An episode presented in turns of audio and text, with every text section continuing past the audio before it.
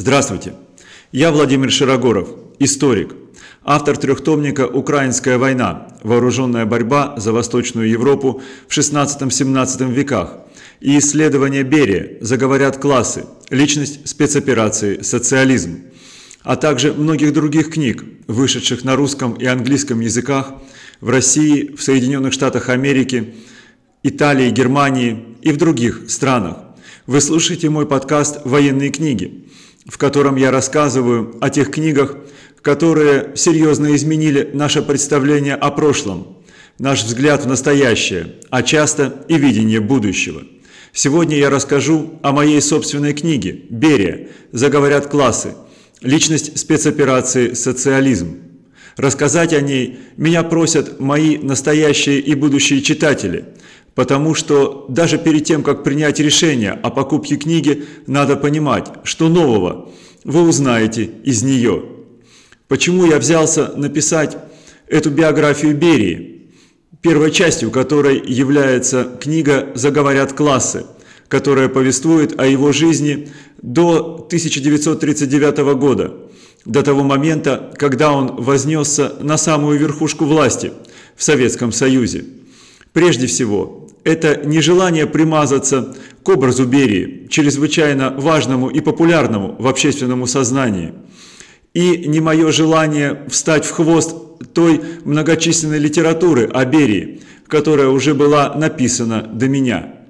Прежде всего, меня занимала история Советского Союза, которая хожена вдоль и поперек, но тем не менее в этой истории очень многое остается неясным – а что может быть лучше для изучения истории, чем изучать ее через человека, через одного, через одного из тех людей, через одного из тех политических деятелей, которые делали историю Советского Союза.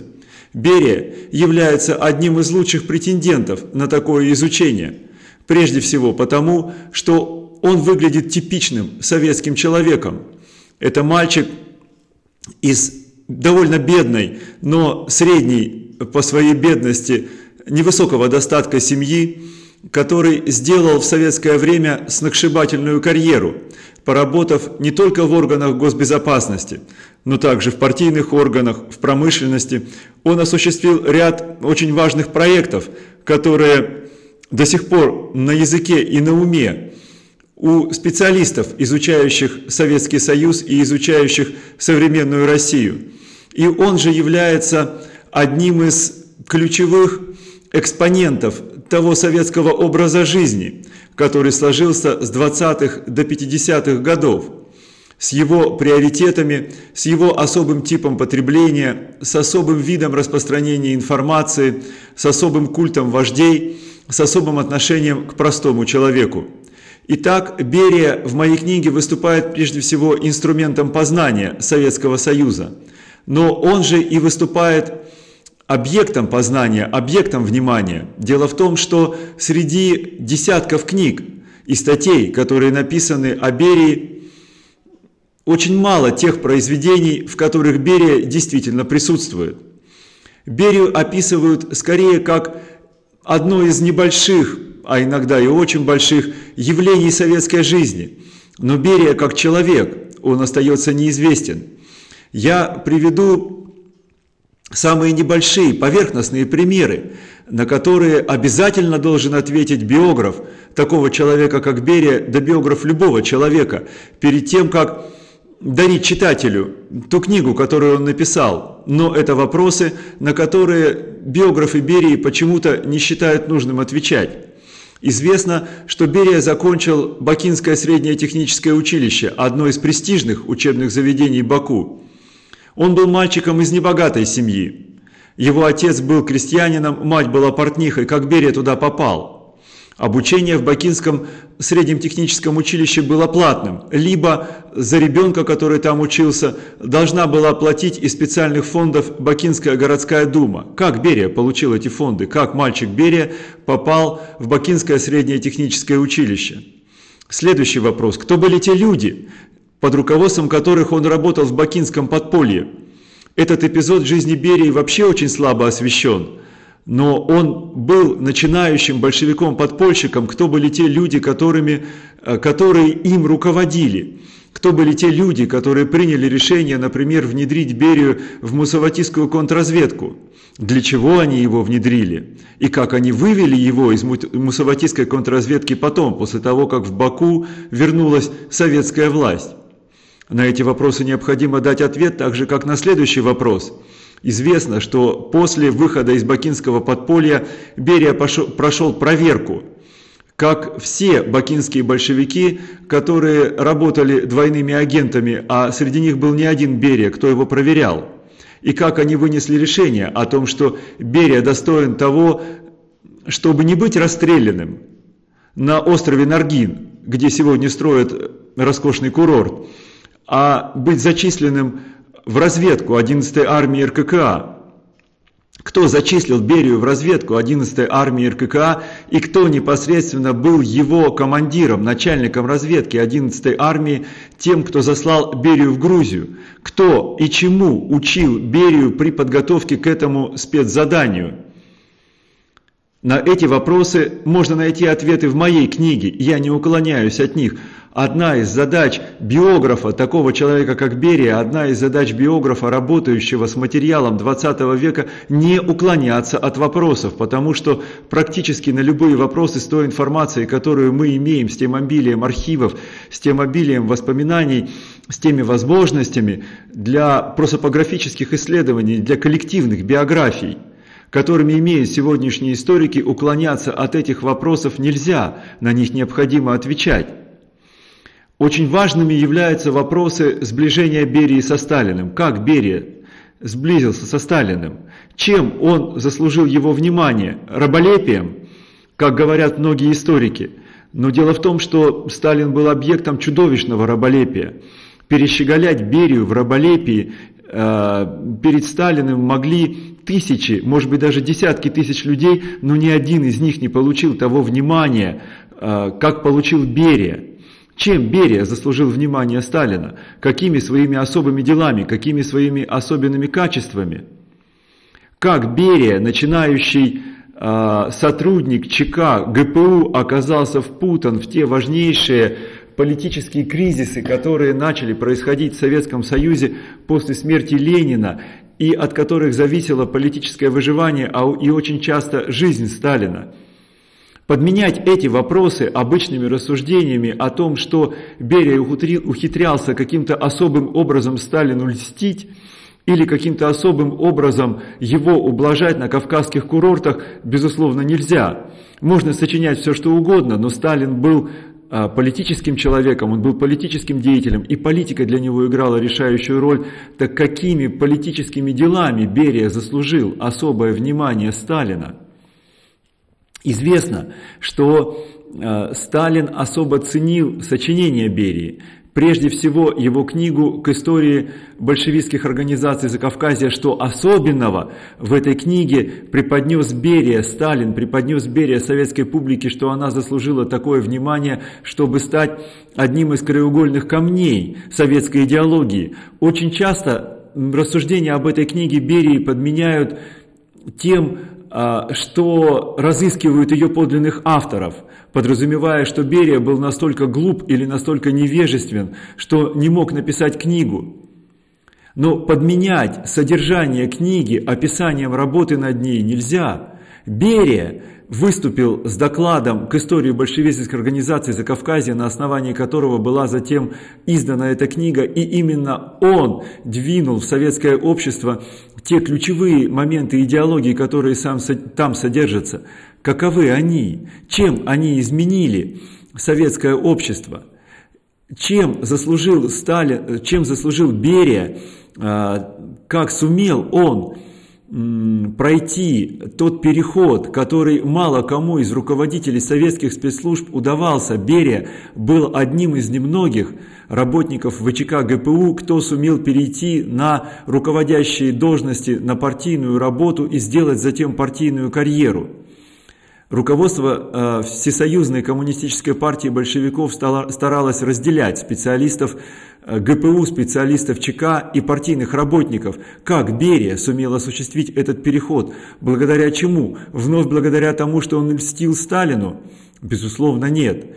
Берия сумел особым образом поставить дела в Закавказье, где он оказался ответственным за очень многие важные процессы. Благодаря этому он перешел на партийную работу и затем сделал сногсшибательную партийную карьеру.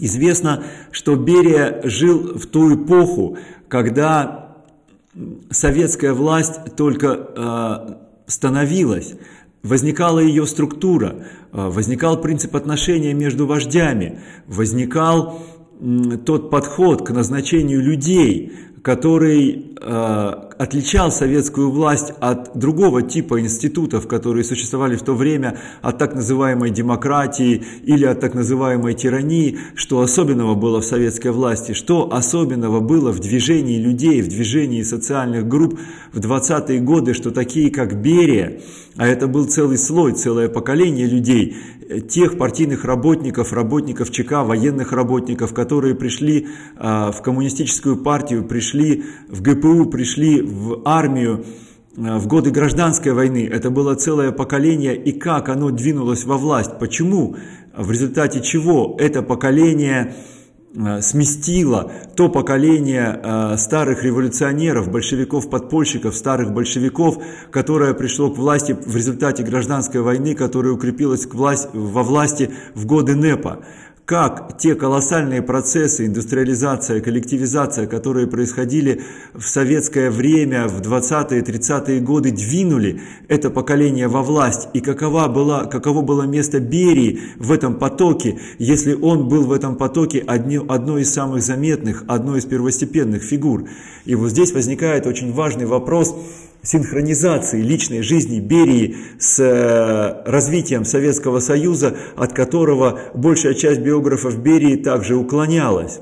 Ведь даже э, широко известные произведения Берии, э, такие как его статья «Развеять в прах врагов социализма», они были очень четко, до дней, до часов синхронизированы с важнейшими политическими процессами в Советском Союзе, э, в том числе с криминально-политическими процессами, э, так называемыми московскими постановочными процессами.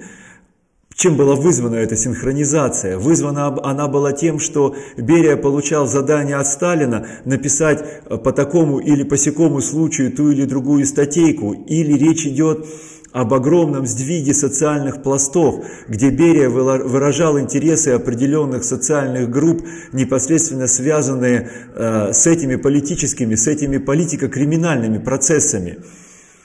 Вот синхронизации этого всего, синхронизации жизни Берии с социальными процессами, синхронизации жизни Берии с политической историей Советского Союза и посвящена эта книга. В этой книге практически нет пустоты. В этой книге вы узнаете, кто действительно были друзьями Берии, как возникла дружба Берии. Ведь Берия был, можно сказать, типичным советским отродьем. Советские начальники дружили с теми, с кем они работали прежде в большевистском подполье. И вы узнаете, что друзьями Берии стали те люди, с кем вместе он работал, с кем вместе он скрывался, с кем вместе он боролся против э, врагов большевиков в большевистском бакинском подполье и в большевистском тифлисском подполье. Вот эти люди стали друзьями Берии на долгие годы, вместе с ними он делал карьеру, вместе с ними э, он э, постигал жизнь, будучи молодым человеком. И удивительно, друзьями Берии были те люди, которые считались первостепенными интеллектуалами советского Закавказья, включая целый пласт грузинских писателей и поэтов, о дружбе которых с Берией а, дружбу которых с Берией замалчивали и до сих пор замалчивают. Но в моей книге приведены в том числе и фотосвидетельства этой, этой дружбы, приведены те решения Берии, которые он принимал э, как ответственный советский партийный работник э, для своих друзей. Очень важно понимать, что Берия не был один. Он не был этакой, этакой шавкой Сталина, которая вертелась у Сталина в ногах, в сапогах, лизала ему сапоги и лаяла на всех остальных, кто были вокруг, а иногда их кусала. Берия был э, социальным человеком, он был представителем социального пласта, но он был представителем конкретной группы людей, которые необходимо э, биографам дать имена. В моей книге эти имена названы, названы имена его друзей. Э, и в том числе поставлен вопрос, почему случилось так, что ближе к концу 30-х годов, ближе к началу пресловутого большого террора, эти друзья перестали быть друзьями Берии и стали его врагами. Почему? Достаточно подробно я освещаю вопрос э, участия Берии в большом терроре, его участия в политических репрессиях, его взаимодействия с Ежовым, Хрущевым, Ждановым и другими ключевыми, кроме Сталина, персонажами советской истории этого времени. Э, я показываю не предвосхищая содержание книги, я показываю, как э, советская история этого времени стала развиваться по принципу противостояния различных заговоров. И Берия оказался частью одного из ключевых заговоров, которые делали советскую историю. Он был участником того заговора, который э, в конце 30-х годов победил. Именно поэтому, глядя в биографию Берии, мы можем представить советскую историю совершенно иначе, чем ее представляют те историки, которые пишут десятками, сотнями книги и статьи на основании партийных документов слушали, постановили. Потому что анализ партийных документов при совершенно одинаковой риторике советских вождей не говорит практически ни о чем. Так вот, биография Берии позволяет увидеть советскую историю вовсе не как противостояние Сталина, который строил свою э, ужасную тиранию э, в противостоянии с различными вождями типа Бухарина и Троцкого, которые якобы отстаивали более демократичный советский режим, более демократичные партийные формы, вовсе нет. Это была борьба за власть мощных кланов. И мне удалось в этой книге через биографию Берии реконструировать не только тот клан, участником которого был Берия, но и тот клан, который ему противостоял. И оказалось, через биографию Берии видно, что очень многие важнейшие э, элементы советской политики, очень многие важнейшие решения для развития Советского Союза принимались вовсе не кланом Сталина, принимались вовсе не как каприз Сталина. Такие решения, как индустриализация, коллективизация, уничтожение кулачества как класса, а они принимались с подачи противостоящих Сталину политических кланов. И очень интересно, как Берия оказался встроен в эти кланы. Очень интересно, как тот клан, который возглавлял Сталин и в котором э, очень важную роль играл Берия, благодаря тому, что такие люди, как Берия, поднимались в этом клане постепенно, очень постепенно, завоевал руководство и политическую власть в Советском Союзе, и как вот эта вот клановая борьба создала Советский Союз тем, каким он стал. Именно поэтому Та биография Берии, которую я представляю своим читателям в книге «Берия. Заговорят классы. Личность спецоперации. Социализм» является новой книгой, которая позволяет по-новому увидеть советскую историю, позволяет увидеть ее именно той, какой она была.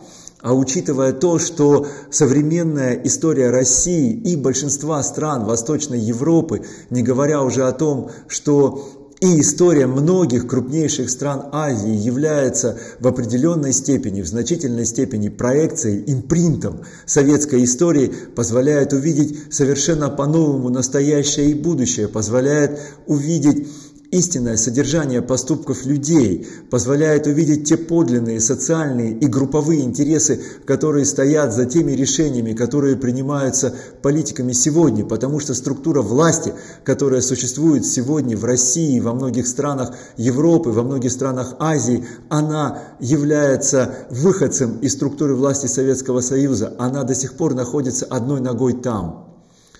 Я Владимир Широгоров, историк, автор трехтомника «Украинская война. Вооруженная борьба за Восточную Европу в 16-17 веках» и исследование Берия «Заговорят классы. Личность спецоперации «Социализм», о которой я сегодня рассказывал.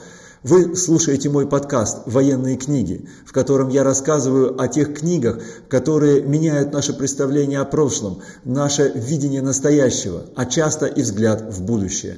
До свидания.